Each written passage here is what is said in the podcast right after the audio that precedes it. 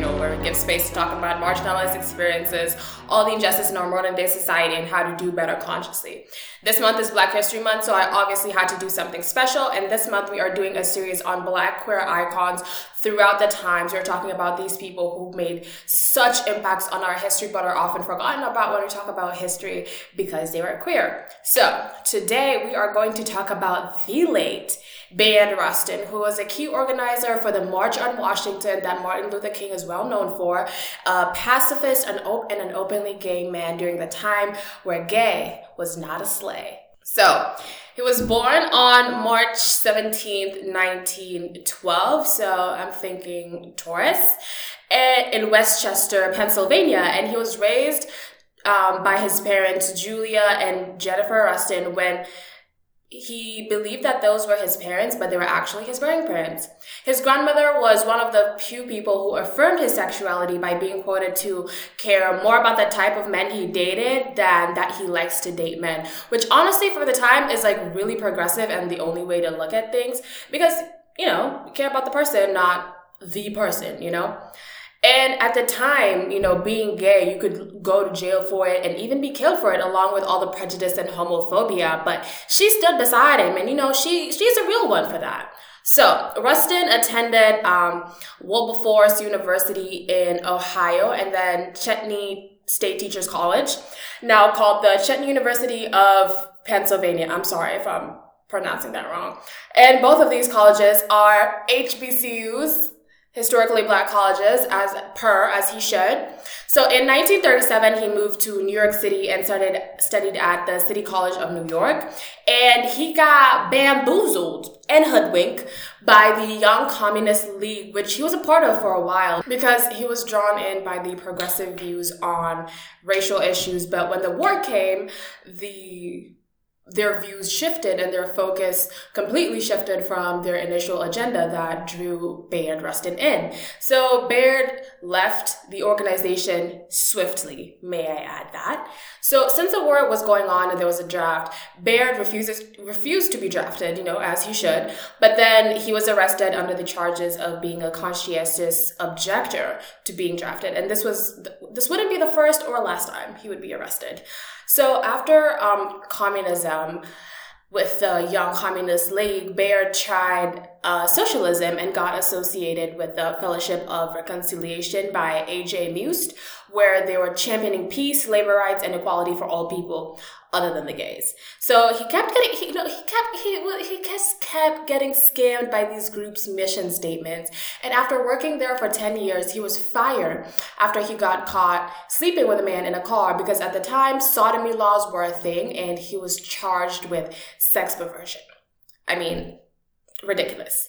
So this shows us two things. One, the first being that there is nothing new under the sun and people have been banging in cars since the 19th century. We'd love to see it. And the second is that he joined the wrong group again. But however, this time he got something out of the second group. The being in that space of activism, he met his mentor and longtime friend Philip Randolph, who was one of the people that introduced him to Dr. King. In an encounter between MLK and Rustin in Dr. King's house in Montgomery, Alabama, Rustin saw the amount of guns that Dr. King had, and he was the one to slowly talk to him and appeal to him to start truly living an active life of pacifism. Now, we all know that Dr. King was a pacifist and would um, lead all these peaceful protests. However, as a black man who was an activist, he had to protect himself, which is really very valid considering the time that he was living in and the situation that he would get himself in sometimes. So the guns in his house are like completely valid. However, Rustin believed that if you're going to commit to something, then you have to fully commit to it. So he was one of the people who like slowly took King's hand and like guided him into like a true life of pacifism because he himself was a pacifist. So King and Rustin began working together, and he became the strategist and organizers to MLK's charisma and speech prowess. So like they went together. They were like yin and yang. You know, MLK had that charisma and people skills, and he was a strategist, organizer, the person who made sure things were where they were supposed to do and happening the way they were supposed to happen. So in 1960, the civil rights movement wanted to protest the Democratic National Party's convention because of their lackluster civil rights position. But the Democratic Party sent a black congressman, pause Black Congressman, I repeat again, Adam Powell to stop the march by threatening to accuse Dr. King of having an affair with Rustin because Rustin was openly gay. Like I said, his grandmother supported it and he lived his life the way he chose and he lived his life openly and publicly. So this Adam Powell guy was like, oh, if you protest, I'm going to say that you're sleeping with King, which was not true. King was married and Rustin was not interested in King. So the march didn't happen, and King began distancing himself from Rustin as a political move that was followed by Rustin's reluctant resignation from the Southern Christian Leadership Conference, the SCL. SCLC, which was the backbone of Dr. King's platform. And it was a really popular conference that a lot of Black activists were a part of, so he slowly resigned from that position. And for Rustin, according to his longtime partner at the time, Walter Naegle, the most painful part was that King did not stand up for him. He had expected him to have more of a backbone.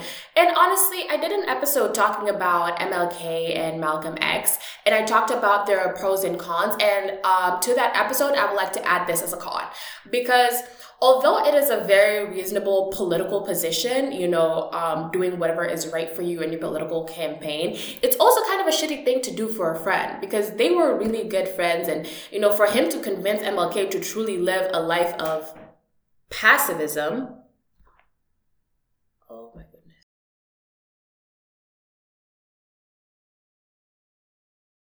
Then there had to be a level of trust for him to really value his opinion like that. So, Rustin did not let that whole ordeal stop his activism and continued championing for civil rights issues outside the SCLSC and continued working with Randolph. Since and since Rustin was such an asset to the civil rights movement, without him, the movement wasn't quite the same. You know, if you're losing your key strategizer and organizer, it's it's not going to be the same without them. So, um, the movement during the Birmingham campaign of 1963, King began making amends and slowly trying to integrate Rustin back into the fold.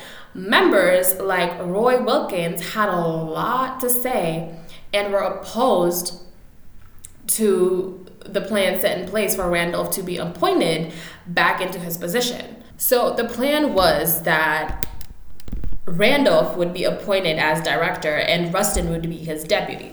This would allow Rustin to run the whole march and campaign without putting him in the center stage, which would have people coming for his neck as a gay man. So this campaign was successful, and after that, MLK and Rustin worked together for many years.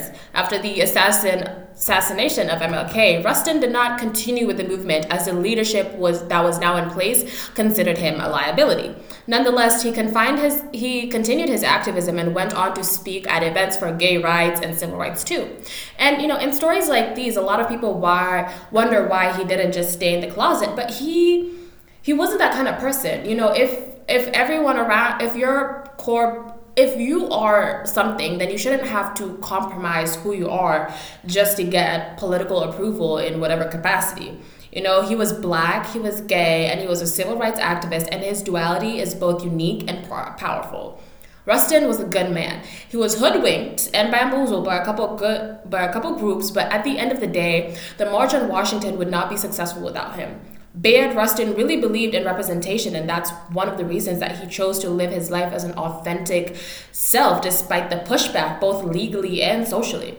And I think genuinely it is really important to talk about people like Rustin because he is such a beacon, and his existence affirms that gay people have been championing for so many different causes in many different crucial positions, but their contribution and existence has often, more than not, been erased and forgotten for the sake of public image and opinion because you know for again, as I have said, for white people to comprehend the nuance that comes with intersectionality, it's, it's very difficult. Especially this is this was a man that was so close to MLK, and you know how them folks love MLK. So anything attached to him is like see eh, with that nuance being attached to him through Rustin, they have no campaign or moral high ground to say that homosexuality has is like a new thing or something that the internet is spreading or whatever platform that they want to use.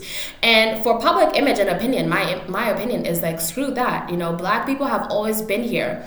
Black black queer people exist and they're valid and they have contributed so much to our current society that they deserve their flowers for the work that they have done and for the space that they have taken for to make this society a better place. And, you know, these are instances where we see that representation truly does matter. And people like Bayard Rustin means so much to the progress that has been made in the country in regard to civil rights. But he's also a light to activists all over the world who have a varying range of identities and orientation and parts of themselves that are used against them to discredit them and to undermine their value you know, black history is always going to be American history, and black queer people, black queer activists, and black queer people in any capacity have always and will always be part of our future. So, that is the story of the amazing Bayard Rustin, and I am so honored that I got to present it to you. Thank you so much for joining me for another episode of my Black History Month series. Tune in for the rest of the series where we're highlighting important Black queer icons, and head over to our TikTok and Instagram where we're doing important facts about Black history this month we are choosing as the American Funeral Podcast to be the one stop shop for everything Black history. Don't forget to follow our TikTok and Instagram at The American Funeral to keep up with and be a part of the conversation. I don't want to just see y'all in my views, I want to see y'all in my comment section making community and strengthening what this podcast really wants to achieve, which is community.